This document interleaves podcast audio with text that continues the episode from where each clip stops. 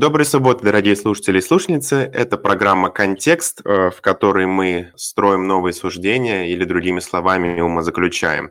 С вами сегодня в студии, не как всегда, э, я Борис и моя соведущая Дарья. Здравствуйте, здравствуйте. Пожалуйста, подписывайтесь на наш Инстаграм, где публикуются наши программы. Э, ссылка находится в описании. Также на наш эксклюзивный Телеграм-канал и мой блог на Яндекс.Кью. Слушать нас можно на всех доступных подкаст-платформах. Э, а все ссылки э, из этой программы на различные источники вместе с тайм-кодами выпуска вы сможете найти в описании. Сегодня мы с Дарьей поговорим о коммерческой сексуальной эксплуатации или, другими словами, проституции, как ее больше принято называть. Обсудим, что не так с термином секс-работа вообще, и попытаемся найти наиболее эффективную законодательную и социальную модель борьбы с этим явлением.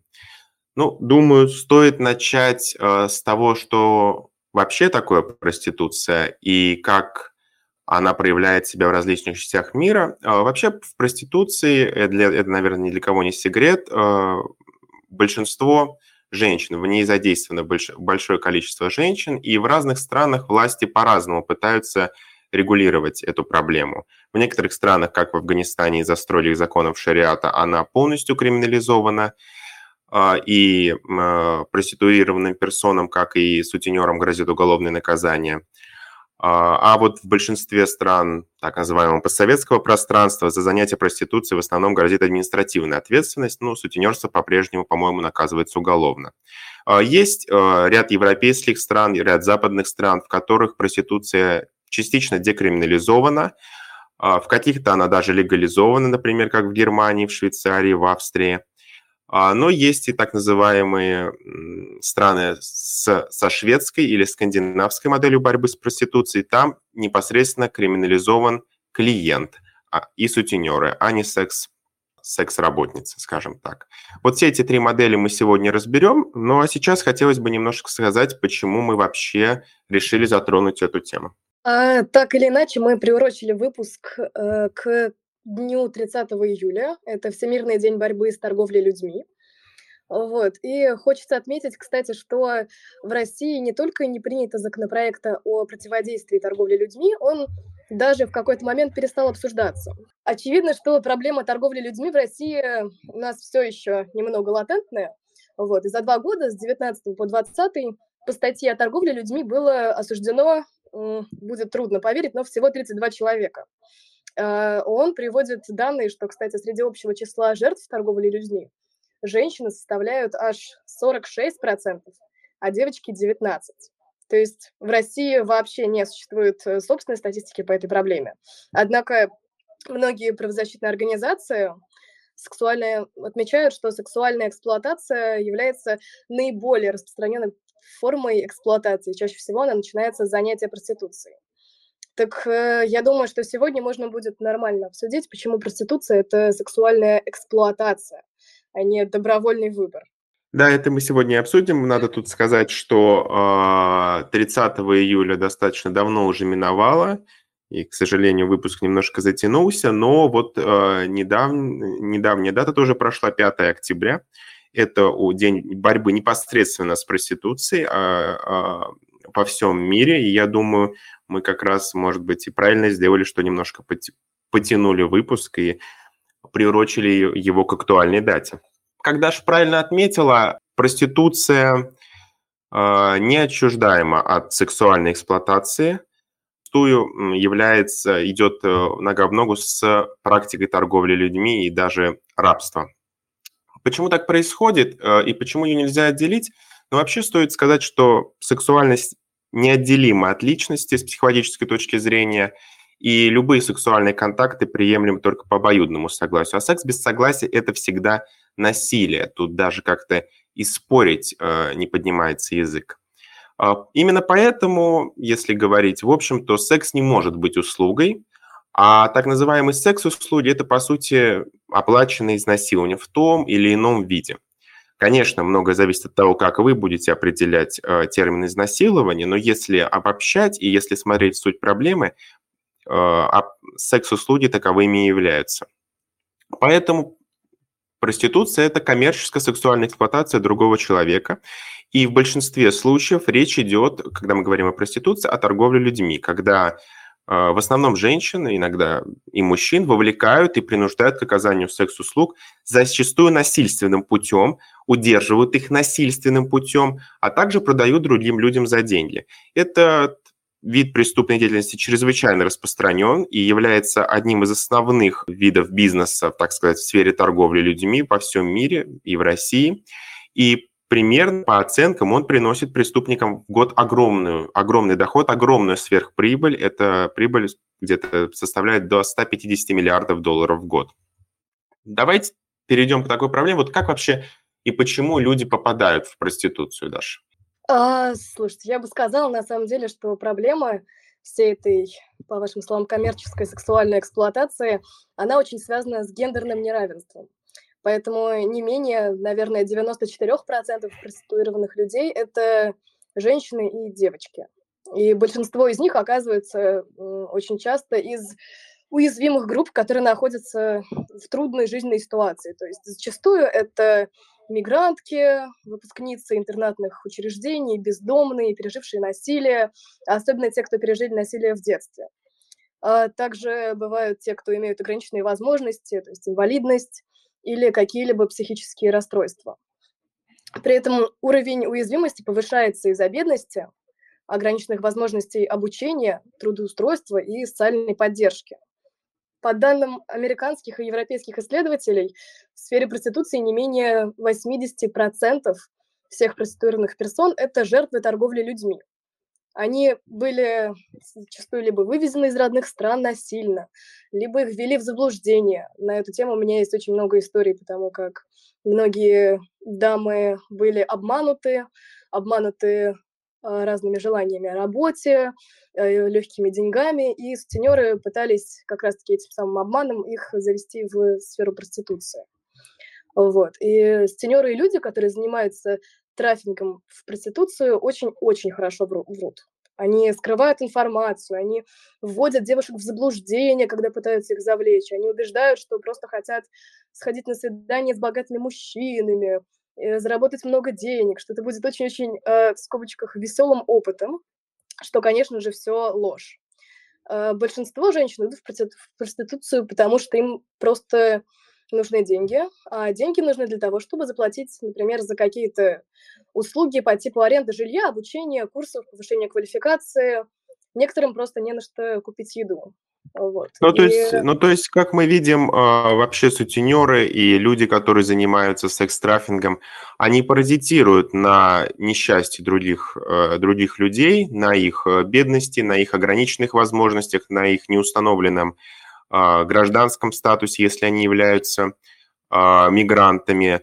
Также здесь э, стоит отметить, что зачастую а, люди, которые были а, вовлечены а, в проституцию, так или иначе в, де- в детстве пережили некую травму. Это может быть и насилие в детстве, и другие психологические потрясения. И вот как ты думаешь, вообще в таком контексте, который ты нам сейчас представила, в контексте вот э, таких обстоятельств, которые просто э, заставляют людей, либо это бедность, либо это травма.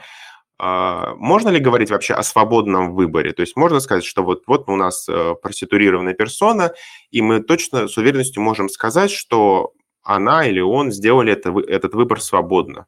Сами пошли продавать вот свою, свою сексуальность, свое тело. А, слушай, на самом деле это достаточно трудный вопрос, потому что а, многие девушки, я вот со стороны женщин, пусть и не со всех, могу утверждать, что многие девушки пошли именно по собственному желанию. У нас есть разные типы девушек, как мы знаем, вот, и многие от э, слабохарактерности, от, э, не будем упоминать дальше э, более точные эпитеты, вот, идут в эту сферу добровольно. Но в основном, зачастую, это происходит э, не по их воле, и совершенно, ну, нельзя говорить, что добровольная проституция на самом деле имеется и в странах там, где она легализована. Вот, поэтому, кстати, этого же мнения, как и я, придерживается докторка Ингеборг Краус, если я не ошибаюсь. А, хотелось бы прочитать одну из ее цитат. Э, кавычки открываются, исследования показали, что вхождению в проституцию предшествует опыт насилия в детстве. В этом контексте говорить про свободный выбор очень неуместно. Множество женщин в проституции и в последующей жизни не научились самозащите. Они научились отключаться, так сказать, от происходящего в раннем возрасте. Сексуальность в целом – это продукт взаимодействия, взаимосвязи тела и разума. Чтобы позволить незнакомым людям тебя пенетрировать, должен уметь отключать инстинктивные реакции, которые в рамках нормы включаются непроизвольно. А такие реакции, как страт, страх, стыд, алиенация, отвращение, боль и так далее. Этот процесс называется диссоциацией. Использование вагины в качестве рабочего инструмента возможно только в состоянии диссоциации, к сожалению. А, вот э, очень замечательная цитата докторки а, Краус, а, описывающий вот это как раз состояние диссонанса, который, с которым приходится сталкиваться э, людям, попадающим в проституцию. А вот у меня такой вопрос, Даша. Вот ты вот привела вот пример тех э, девушек, женщин, которые идут, вот, как ты сказала, вот, ну, из своего, может, характера, как ты выразилась, э, по своей воле. Но, опять же, вот э, беря во внимание, принимая во внимание то, что сутенеры обычно обещают золотые горы, обещают какие-то несбыточные богатства, легкую работу, легкие деньги – можно ли опять назвать это э, добровольным выбором? Или это такая полусвободный выбор, полуловушка? Даже если мы откинем все, все какие-то социальные явления по типу бедности, миграционного кризиса и так далее. Как вот лично твое мнение, чисто как вот по, по, жизни. Вот ты же, как говорю, у тебя был опыт общения с некоторыми такими людьми, которые попали в эту сферу? А, слушай, честно говоря, трудный вопрос, потому что многие женщины, которые попали как раз-таки в эту сферу, разделяют свой опыт, э, разделяют даже слова проституция и, допустим, вебкам. Многие не считают вебкам проституцией, и для них это более безопасно, более э, спокойно. Это и так как они не воспринимают, опять же, это как сексуальную работу, э, для них это не является столь э, эмоционально затратным делом, которое э, имеет свои истоки от какого-то недобровольного, э, я не знаю даже, как это назвать. В общем, их затащили в эту сферу скорее более добровольно, и это было их собственное желание. Потому что заработать легкие деньги – это зачастую бывает собственным желанием женщины. И многие не хотят, допустим, показаться в обществе бедными, многим нужно поддерживать социальный статус, вот, поэтому я бы сказала, что э, эти женщины идут в проституцию добровольно, но это очень единичные случаи, это, это бывает редко, и как раз-таки они могут не воспринимать данные понятия проституции. Это вот, кстати, о чем я хотела у тебя спросить и поговорить с тобой, потому что надо понимать, какие термины корректно использовать, когда мы говорим о проституции и о секс-работе. То есть когда эти термины корректно использовать, когда нет, и что именно они значат как таковые? А, ну, вообще, само слово проституция, которое мы используем больше всего, оно происходит от латинского слова а, и дословно означает использовать что-то недостойное, подвергать публичному, публичному позору или бесчестию. И нередко используя словосочетание «проституированная женщина», вот считается как бы на таком э, условном уровне, что женщина, попадающая в эту сферу, автоматически в ней угнетена, как мы и сказали, вне зависимости от того, как она в нее попала и что секс-индустрия сам по себе нормализует такую сексуальную объективацию женщин. А есть второй термин «секс-работа».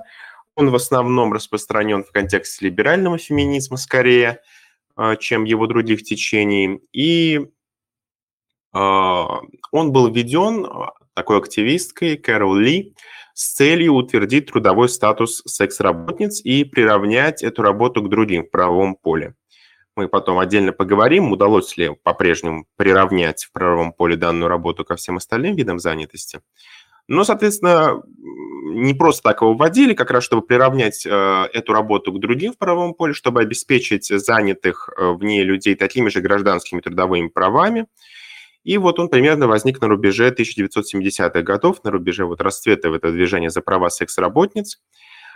И важный пункт во вс- в секс-работе, поскольку зачастую, когда активисты, которые борются, активисты за права секс-работниц, они в основном очень часто критикуют э, полицейское насилие над э, людьми, которые заняты в сфере а, секс-услуг. Но есть и а, достаточно большая группа феминисток, особенно радикальный феминизм я бы отметил отдельно, и они считают э, вот сам текст, термин «секс-работа» недопустимым, как потому что подобный, подобный термин нормализует проблему проституции и отрицает ее преступный компонент. И на их взгляд лучше, корректнее использовать э, термин «коммерческая сексуальная эксплуатация», который, в котором отражены основные, основной подход и отношение к человеку, попадающему в эту среду. И он также включает в себя э, другие э, виды сексуальной эксплуатации, такие как вот Даша назвала вебкам, э, порнографию, стриптиз, массажные салоны. Конечно, степень эксплуатации различная во всех этих сферах, но общий посыл один и тот же.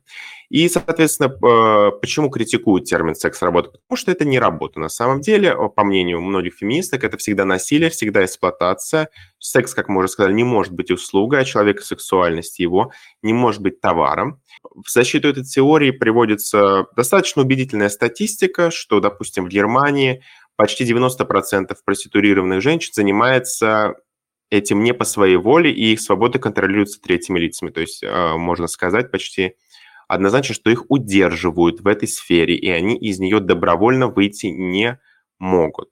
И как отмечает всеми нами уже известная докторка Краус, а, почему проституцию нельзя называть секс-работой, цитирую, «Проституция рождается из бедности, а главные бенефициары – третьи лица. Чтобы разорвать этот порочный круг, очень важно называть проституцию тем, чем она является сексуальным насилием. Проституция не работа, и те, кто на ней наживаются, придумали термин секс-работа. Они наживаются на притравмированных женщинах, то есть у женщин, у которых в прошлом была какая-либо травма, вовлекают их в проституцию, продолжают их травмировать. Доказать изнасилование в полиции проституированным женщинам почти невозможно, потому что полицейский считает, что это часть их работы. Конец цитаты.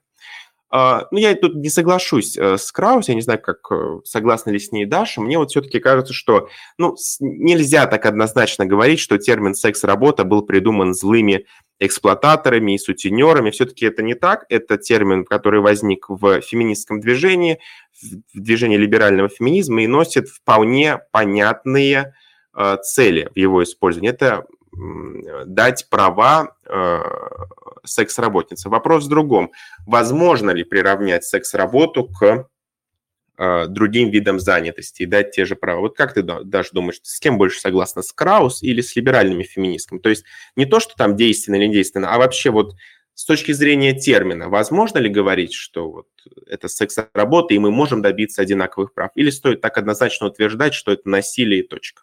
Слушай, на самом-то деле я сказала бы, что э, невозможно. Я, я согласна с Краус больше, потому что, э, допустим, если мы говорим о том, кто покупает секс и почему его покупают, приведено очень много примеров э, и исследований ученых, с которым, кстати, разговаривала и в настоящее время, это российский телеканал, которые утверждают, что э, мужчины – это такой паттерн маскулинного превосходства и сексуальной агрессии. Мужчины считают, что они могут быть мужчинами только и только тогда, когда находятся в доминирующем положении над кем-то. Что доказывает, что, допустим, покупающие секс-люди ушли совсем недалеко от парня, который избивает и насилует свою девушку. То есть я бы не сказала, что э, секс-работа может быть настоящей работой, так как э, в работе должна быть и социальная поддержка, и зарплата не черная, и помощь, которую предоставляют медицинские учреждения, э, которой в данном случае бывает очень-очень мало. И я бы также тут отметил э, вообще, что даже если с, такого, с точки зрения капитализма посмотреть каких-то капиталистических рыночных отношений, то проституция, ну, в ее нынешнем смысле, не в каком-то таком э, сферического, в смысле сферического коня в вакууме, где вот все пожелания, все права есть, и нету полицейского произвола. Но проституция – это такое воплощение на самом деле. Вот э, я не то чтобы критикую капитализм, у меня под подушкой манифеста коммунистической партии не лежит. Я сразу как бы говорю, я, я не против капитализма, но э, а, если вот так вот взять нынешнюю ситуацию в этой сексуальной сфере и разложить ее с точки зрения рыночных отношений, то они даже под определение самых жестких рыночных отношений не попадают. Это зачастую насилие, это зачастую недобровольно, зачастую женщины, которые туда попадают, удерживаются всяческими способами, начиная от употребления различных наркотических веществ, заканчивая до прямого насилия. И вот здесь, Даша, очень важную, э, важную я тему... Вот добавить, да. Я хотела добавить, э, э, и употребление разных веществ и заканчивая настоящим насилием. При этом еще были большинство зафиксированных случаев, когда у женщин буквально отбирали паспорта, отбирали телефоны, отбирали все их личные вещи э, до такой степени, что девочки и девушки не могли просто связаться и со своей семьей, со своими родителями, друзьями. Их буквально держали в заточении. Пусть даже, может, и не избивали, но э, средств того, чтобы избавиться от этого заточения, у них не было. Ну, конечно, потому что, как мы уже сказали, в проституцию в основном попадают уязвимые группы э, населения. Это либо, это либо мигранты, либо люди, которые находятся за чертой бедности. И, конечно, в этом случае как бы даже им, у них нет ресурса, чтобы сопротивляться какому-то шантажу, а какому-либо насилию. так это еще хуже. Возвращаясь, э, вот Даша затронула тему тоже э, про то, тот, про тех, кто покупает секс и почему. Вот, у меня есть очень интересная статистика. Посмотрите, 66 мужчин кота покупают секс, в курсе, что большинство женщин втянуты в проституцию обманным путем или являются жертвами трафинга. То есть, как бы, я вам поясню. То есть, они вот, допустим, приходят э, э, куда-то или вызывают э, женщину куда-то, и они точно уверены, они это видят по объективным факторам, что над женщиной осуществляется насилие, что она это сейчас будет делать недобровольно, у нее нет желания заниматься, вступать в сексуальный контакт с этим мужчиной, но они все равно продолжают оплачивать эту услугу. И процент этих мужчин 66%. То есть 66% мужчин, они никак не введены в заблуждение, они по очевидным факторам могут видеть, что женщина здесь удерживается насильно, и э, о никаком свободном выборе речи не может быть. Борис, тогда я тоже проведу исследование э, и интересную статистику. Вот, например, 64% женщин, которые зафиксированы в проституции, они получали угрозы оружием, 73 подвергались физическому насилию и 57 процентов были изнасилованы, изнасилованы, что в данном контексте означает нежелательный секс, который, за который им буквально вот не платили совершенно. Вот. А, тут что вот еще стоит отметить ко всему, ко всем вот этим вот угрозам и на самом деле несвободному выбору, а, стоит, если мы уже так решили поговорить о том, можно ли это считать э, работой или нет, и вообще можно ли в законодательном поле приравнять проституированных женщин другим работникам. Стоит отметить, что вообще, опять же, я говорю, если так э, посмотреть на это э, как на работу с рыночной точки зрения, то э, это совершенно ужасающая по своим условиям работа. По, услов... по тем травмам, по тем не только эмоциональным психологическим травмам, с которыми сталкиваются женщины, а поверьте, эмоциональные психологические травмы огромны, как уже, как уже мы приводили цитату профессорки Краус, с вот этим вот э, диссонансом э, тела и сексуальности и с тем, что женщина, по сути, должна э, отделяться, абстрагироваться от, э, от своего тела, чтобы не испытывать огромнейший стресс. Есть кроме вот этих эмоциональных травм, присутствуют и банальные физические травмы, которые получают женщины. Это не только э, э, результат побоев от тех же сутенеров и результат насилия и побоев от клиентов, а клиенты в сфере проституции очень часто применяют силу. Это и, это и банальные травмы при изнасиловании, это разрывы э, прямой кишки, повреждения влагалища, различные венерические заболевания, процент которых просто огромный в этом бизнесе, потому что никто, естественно, когда больше э, покупает э, сексуальные услуги, не заботится о контрацепции за здоровье женщины.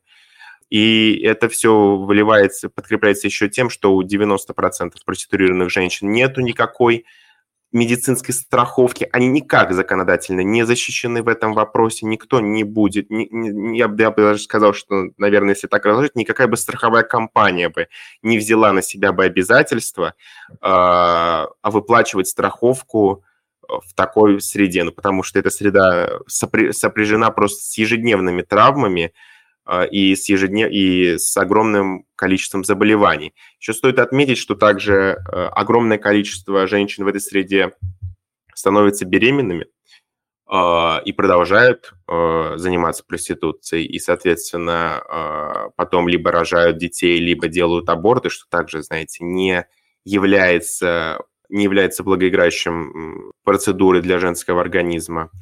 И вот кроме этих физических травм, кроме эмоциональных травм, кроме того, что они подвергаются регулярному насилию, также стоит отметить, что Э, что две трети женщин э, в проституции в последующем страдают от посттравматического синдрома, то есть эти, эти ужасные это, э, эти ужасные годы в жизни женщин никуда просто так не ходят. Вот говоря об этом всем, говоря об эмоциональном, эмоциональном насилии, говоря о тяжелейших условиях э, этой так называемой секс-работы, насколько, вот, по-твоему, Даш, важна поддержка, чтобы выйти из проституции? Поддержка организации, поддержка других людей? Учитывая то, что самостоятельно выйти из этой сферы обычно бывает крайне трудно из-за контроля, которого из-за контроля как раз-таки, который оказывают тенеры и преступники, поддержка безумно важна, потому что, как ты говорил ранее о беременностях, вот, допустим, в Германии э, проституция для беременных женщин не запрещена, и поэтому проститутки в основном зависят от докторов-волонтеров, от э, каких-либо общественных организаций, которые помогают с этим справиться. Э, допустим, я бы очень хотела упомянуть организацию «Альтернатива» и многие другие, это если говорим о России, многие другие организации, которые помогают вытащить людей из сексуального рабства, из трудового рабства. И в данном случае поддержка – это необходимый фактор, который должен как- как-то помочь э, девушкам выйти из такого состояния, так как у них нет ни средств на это, ничего э, совершенно вообще на самом деле нет. Вот. Эм, и, к слову сказать, э, хочу сразу, то есть развеять, опять же, вот этого сферического коня в вакууме о женщине, которая сделала свободный выбор, который, который вот просто нравится – а, заниматься сексом за деньги, то есть э, любят же такие примеры приводить, ну вот вы знаете, а, вот, ну есть же там какие-то а, вот проституированные женщины, вот у них все хорошо так с деньгами, у них вообще все хорошо, они высокого социального статуса, они не мигранты, у них нет проблем с документами, они не сталкивались с насилием, у них было здоровое детство, у них прекрасная работа, они в деньгах не нуждаются, вот просто им нравится вот так же дополнительно получать доход. Я вот этого сферического коня в вакууме развею, наверное, где-то такая проституированная женщина и существует. Но если мы смотрим на большие цифры, то мы видим, что 89% женщин хотят уйти из проституции. Это статистика, а, и мы видим по этой статистике, что ну, не добровольная эта сфера, не секс работой, а, не то, куда люди идут, чтобы зарабатывать, добровольно зарабатывать. Это сфера, в которую попадают по ряду социальных обстоятельств из-за бедности, из-за своего статуса, из которой не могут в последующем выйти из-за насилия, из-за э, э, шантажа. И, кстати, вот эта практика шантажа распространяется не только на проституцию, но и на, на любые виды коммерческой сексуальной эксплуатации. То есть не стоит думать, что там из вебкама выйти легче, чем из проституции или из каких-то других сфер. Вот. Борис, подождите, а вот статистика какая-нибудь по России, вот вы можете поделиться статистикой по России, Э, того, сколько женщин вовлечены в занятия проституцией и подвергаются вообще сексуальной эксплуатации. Примерно, чтобы мы понимали. Если про Россию, да, примерно по различным оценкам, это э, различных волонтерских организаций, это от 1 до 3 миллионов человек.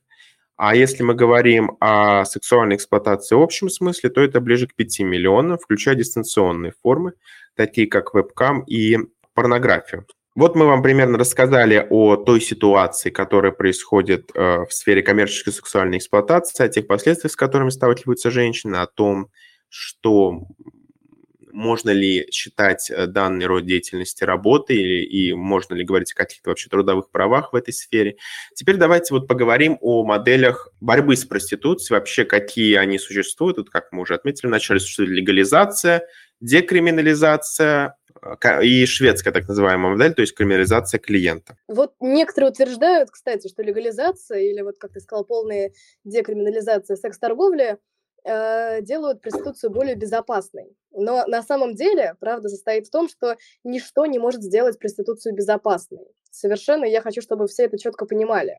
Точно так же, как и регулирование не защищает женщин от э, э, различных заболеваний и нежелательных беременностей. То есть легализация не защищает женщин от насилия клиентов, потому что насилие присуще проституции вообще. И мы можем видеть это по статистике у вовлеченных, допустим, в проституцию женщин, чрезвычайно высокий риск стать жертвой убийства, причем большинство убийств, убийств совершаются клиентами или же сутенерами.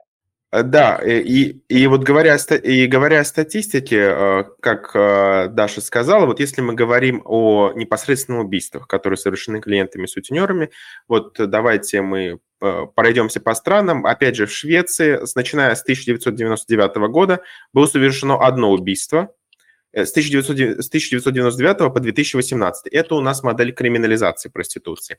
В остальных э, случаях, допустим, как в Германии, где проституция легализована, с 2002 года по 2018, то есть, э, ну, примерно тот же временной промежуток, было 91 убийство э, проституированных женщин и 48 попыток убийства, то есть покушения на убийство.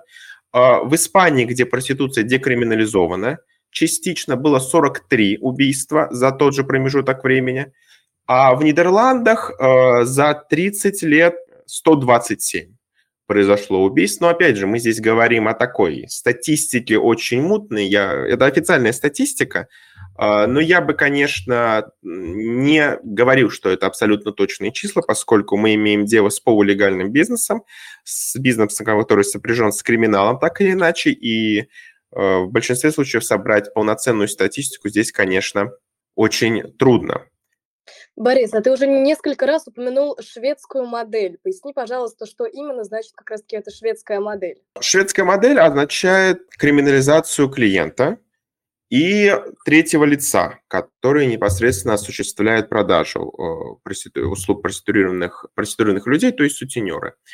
И цель шведской модели – это искоренение секс-индустрии, в происходит, как мы уже отметили, гиперэксплуатация женщин и самых уязвимых групп населения, и в которой они не, совершенно занимаются этим не добровольно. Если, э, если мы вот разложим все эти модели э, по аргументам «за» и «против», Аргументы за э, шведской модели, э, то, что количество убийств проституированных женщин снижается, ставится в приоритет вопросы гендерного равенства, и прежде всего снижается насилие над проституированными женщинами, и, соответственно, полицейское насилие тоже снижается, потому что, э, я отмечу, криминализуется клиент и сутенер, то есть полиция не криминализует непосредственно тех, кто занимается проституцией. Но есть, соответственно, и недостатки у этой шведской модели. Число секс-работниц э, после реализации этой модели вырастает, поскольку они выходят из-под криминализации, и, соответственно, э, рост идет. Бьет также криминализация по благополучию секс-работниц, потому что как бы они выведены, конечно, из-под ответственности, но им приходится идти на большие риски, э, чтобы встретиться с клиентов и прокормить себя. Поэтому любая криминализация, любая криминализация клиента, конечно, должна идти рука об руку с правильной э, социальной поддержкой и реадаптацией, чтобы женщины, которые потеряли Э, доход от своей э, основной деятельности не остались, э, не, не были выброшены на улицу. Я бы еще тут отметил две очень важных вещи. А их обычно никогда не упоминают, когда критикуют шведскую модель, но я считаю, что их стоит упомянуть. Во-первых, это вот чисто по Швеции я говорю, если рассматривать шведский законопроект, я его изучил, а, собственно, а, право на эту реадаптацию, оно есть у женщин, которые а, задействованы в проституции, но в основном это женщины со шведским гражданством, то есть мигрантки под, эту, под этот закон не попадает, и, соответственно, они остаются незащищенной группой. И, соответственно, как бы да, полицейский произвол искоренен, но полиция устраивает рейды как раз на э, мигранток преследует их полиция, э, устраивает э, депортация или высылает, вменяя нарушение миграционных законов. Именно поэтому, то есть шведская модель тоже имеет свои минусы наравне с другими, Но хочется вот затронуть такую модель, как легализация. Вот, э, Даша, какие тебе видятся аргументы за, аргументы против введения легализации, полной легализации или частичной проституции, которую мы наблюдаем в Германии или в Нидерландах? Я бы сказала, что это, скорее всего, обеспечение, конечно же, безопасности, может быть, и, ги- и гигиены, потому что все контролируется государством, и контроль как раз-таки за борделями идет тоже государственный. Можно даже добавить э, то, что идет вывод секс-работы из зоны черного рынка, что позволяет как раз-таки принять сексуальную индустрию за нормальную работу. И, скорее всего, секс-работница может даже легче обращаться к полиции за помощью. Вот, то есть они не рассматриваются как занятые в криминальной сфере. Вот. Но здесь, конечно же, можно найти и очень-очень много аргументов против, потому что все-таки большая часть секс-работы все еще криминализирована, а значит, что как раз-таки проституированные женщины, они подвергаются штрафам, полицейским рейдам и не могут рассчитывать, наверное, на социальные выплаты. Вот. И также хотелось бы дополнить, что не все секс-работницы могут выполнять так называемые бюрократические требования, то есть мигрантки и трансперсоны, они тоже остаются в криминальной зоне. Тут еще стоит отметить, что вообще любая легализация, такой нек- некий либертарианский принцип, вообще налоги пойдут, конечно, в канзну от этого всего бизнеса. Если мы говорим о Германии и Нидерландах, где это легальные зоны, легальные зоны борделей, то налоги, то деньги себе забирает государство частично, конечно. Они не идут женщинам, и, соответственно, за, э, заработок секс-работниц снижается. Ну вот мы с вами рассмотрели э, различные э, виды борьбы. Это была криминализация, шведская модель, была легализация, такая модель применяется в Нидерландах и Последнее, что забыли рассмотреть, это, наверное, декриминализация. Это, получается, э, так сказать, регулирование секс-индустрии с помощью трудового законодательства. Вот. Да, э. и, соответственно, при этой модели э, государство обеспечивает секс-работницам некоторые социальные гарантии, выплаты, обеспечивает некие трудовые права. А, они могут открыто заявлять э, о своих требованиях, вот как у них нету этого сразу, знаете, бессубъектных жертв, которые обычно им иногда приписывают, и есть такой очень дискус между волнами феминизма, что вот давайте не будем женщину ставить в позицию жертвы всегда, но это отдельный разговор. Но есть, естественно, аргументы против. Первый аргумент против, вот лично для меня, я всегда, когда смотрю, вот это уровень убийств среди проституированных женщин, и мы видим, что в странах с, с декриминализацией проституции он не настолько низок, как в странах со шведской моделью. А, Следу... Следующее, что мы видим, это такая позиция существенно облегчает осуществление торговли людьми. И в Новую Зеландию после введения это, это, э, этих законов а, мы видим, как возрос ввоз людей а, из других стран, в том числе несовершеннолетних детей из Китая, Гонконга, Тайваня, других стран Азии. Способствует такой закон организованной преступности, нормализирует. Также, да, также хотелось отметить бы, что такой закон нормализирует секс-работу и, как следствие, гендеризированного насилия против женщин и э, людей ЛГБТ+. И опять же, вот э, мы видим, что э, везде вот это основная, основной аргумент против всех этих моделей, когда вот государство начинает пытаться как, э, как, как-либо вмешаться, мы видим, что у нас появляется всегда группа, которая все равно не защищена правами. Это либо мигрантки, либо другие уязвимые группы, и они вынуждены работать нелегально. Если они работают нелегально, они идут на риск. В первую очередь это риск э, полицейского насилия, второй случай это риск, соответственно, от сутенеров и от клиентов. Это, это то, что государ... над чем государственные законодательные э, органы должны работать, чтобы вот из серой зоны выводить этих людей, давать им хотя бы те же права, а, что и другим а, женщинам, попавшим в эту сферу. Мы, кстати, забыли с тобой поговорить о такой модели, как полная криминализация проституции, что в которой криминализованы и секс-работницы, и клиенты, и сутенеры третьей стороны. Ну, соответственно, в России криминализована секс-работница по, по административной статье, не по уголовной, а сутенеры по уголовной. Вот э, какие э, мы вообще видим аргументы за вот такую полную криминализацию, которая есть сейчас в России? А, если мы говорим о полной криминализации, то это, конечно же, позволяет государству контролировать проституцию и препятствовать общественной опасности, которую она предполагает. Вот. И, например, пассивное предложение услуг, ну, это у нас вот так в ряде стран интерпретируется поведение женщин, которые одеты в откровенную одежду, вот, знакомятся с мужчинами на улице и подходят к окнам машин. Это все считается, что э, повышает уровень при, преступности в городах или районах, в связи с чем от проституции нужно избавляться. Ну и также полная криминализация может рассматриваться как действенный инструмент против торговли людьми, что не сказать о э, полной декриминализации, например. Ну, ну да, то есть мы как бы в такой в полной криминализации не видим такого бурного роста трафика, трафика торговли людьми или роста, допустим, даже как в Швеции, в которой увеличилось число секс-работниц после их э, выведения из-под уголовного законодательства. Но главная проблема криминализации, она одна, и против чего вот как раз борются те феминистки, которые выступают за введение термина секс-работа, это один минус, это полицейское насилие.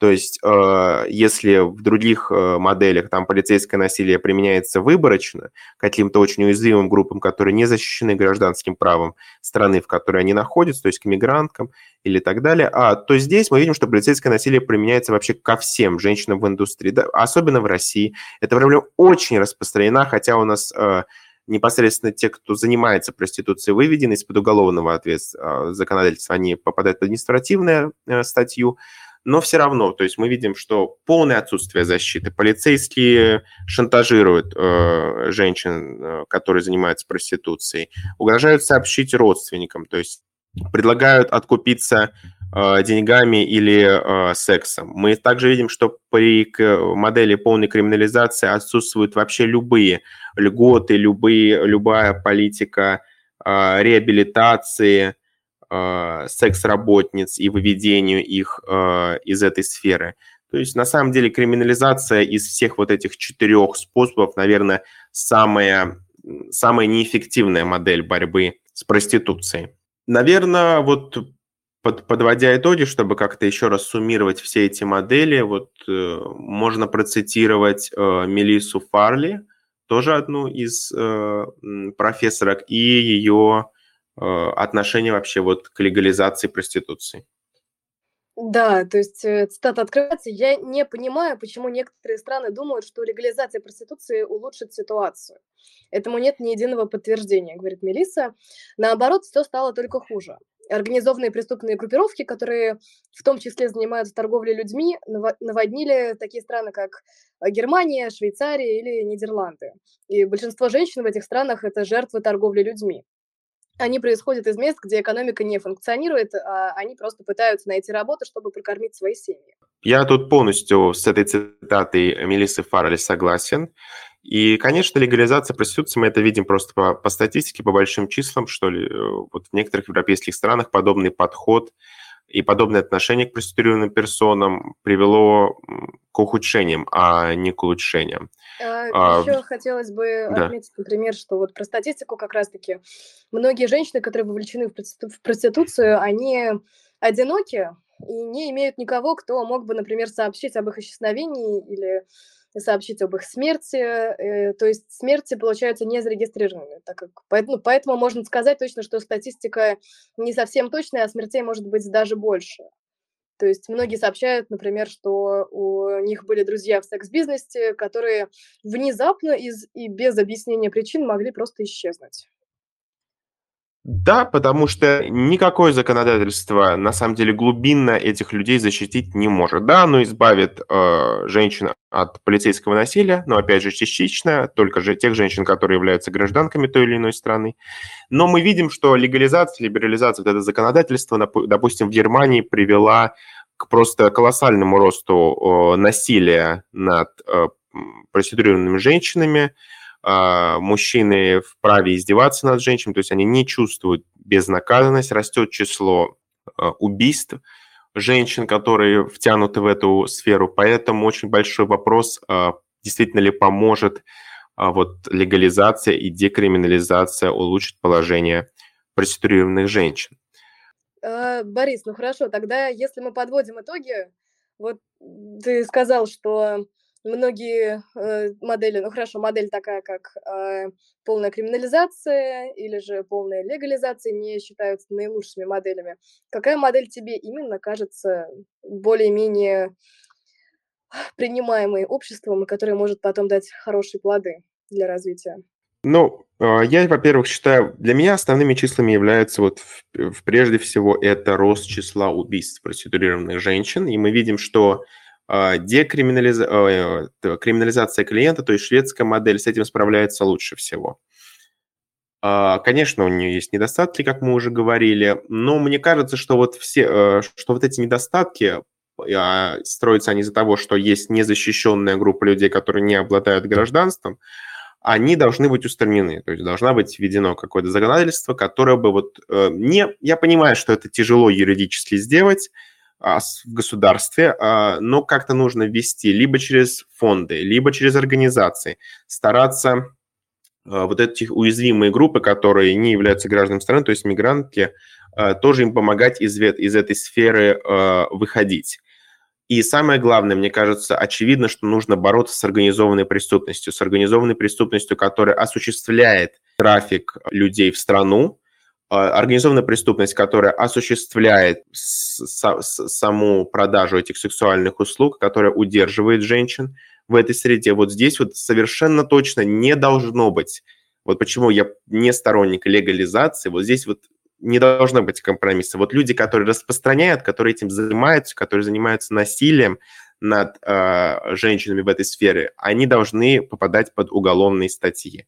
Здесь не должно быть поблажек, не должно ни государство как-либо это обелять. Тем более мы видим на практике, что государство это обелить не получается, что вот подпольный криминальный бизнес в случае легализации растет и процветает. И подводя итоги, конечно, бы хотелось сказать, что проституция – это ни в каком виде не свобода, не возможность, и зачастую я лично придерживаюсь такой позиции, не знаю, как ты, Даша, я считаю, что это не работа. То есть нельзя использовать по отношению к проституции термин секс-работа. Я понимаю, что... Э, я полностью в... с тобой согласна, да, да что в некотором дискуссии феминистском, в дискуссии либерального феминизма присутствует этот термин «секс-работа», и есть даже целые книги написаны, в которых критикуется модель э, криминализации клиента, и говорится, что тем самым осуществляется э, ущемление прав секс-работниц. И не, э, вот там, там, знаете, мне очень всегда нравится, если так почитать, то они всегда говорят, ну вот мы поговорили лицом к лицу с секс-работницами, их, конечно, это законодательство не устраивает. Я вообще считаю, что нужно вопрос ставить по-другому.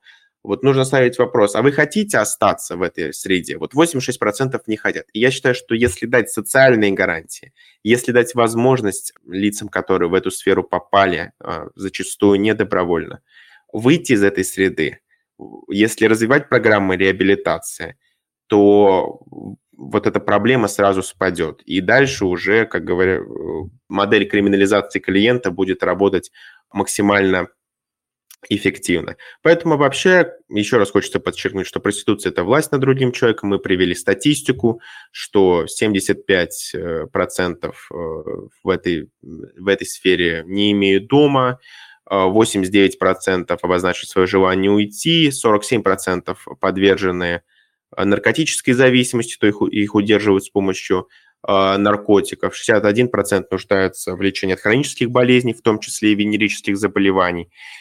И вообще вот прежде чем защищать, прежде чем э, строить какие-то иллюзорные конструкции – по поводу проституции, приводить какие-то обособленные примеры, просто почитайте статистику, почитайте реальные истории тех, кто в эту среду попал, и сделайте вообще свои выводы, что с этим нужно делать. А вообще вот, Даша, вот если мы хотим как-то изменить отношение, э, положение дел с проституцией в России, вот какие у нас есть рычаги, как у простых граждан, не обладающих законодательной инициативой?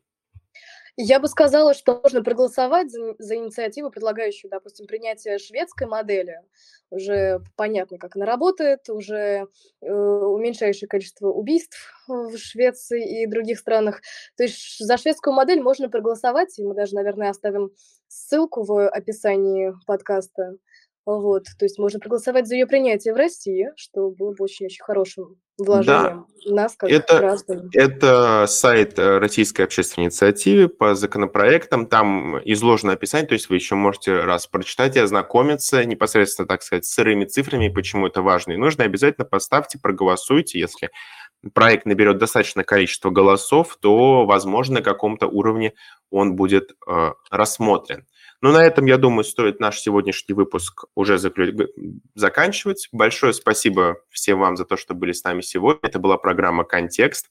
Э, с вами был Борис. И Дарья, и всеми любимая, всеми обожаемая Дарья. Да. Подписывайтесь на наш Инстаграм, дорогие друзья, слушайте наши выпуски на всех подкаст-платформах и до встречи в эфире.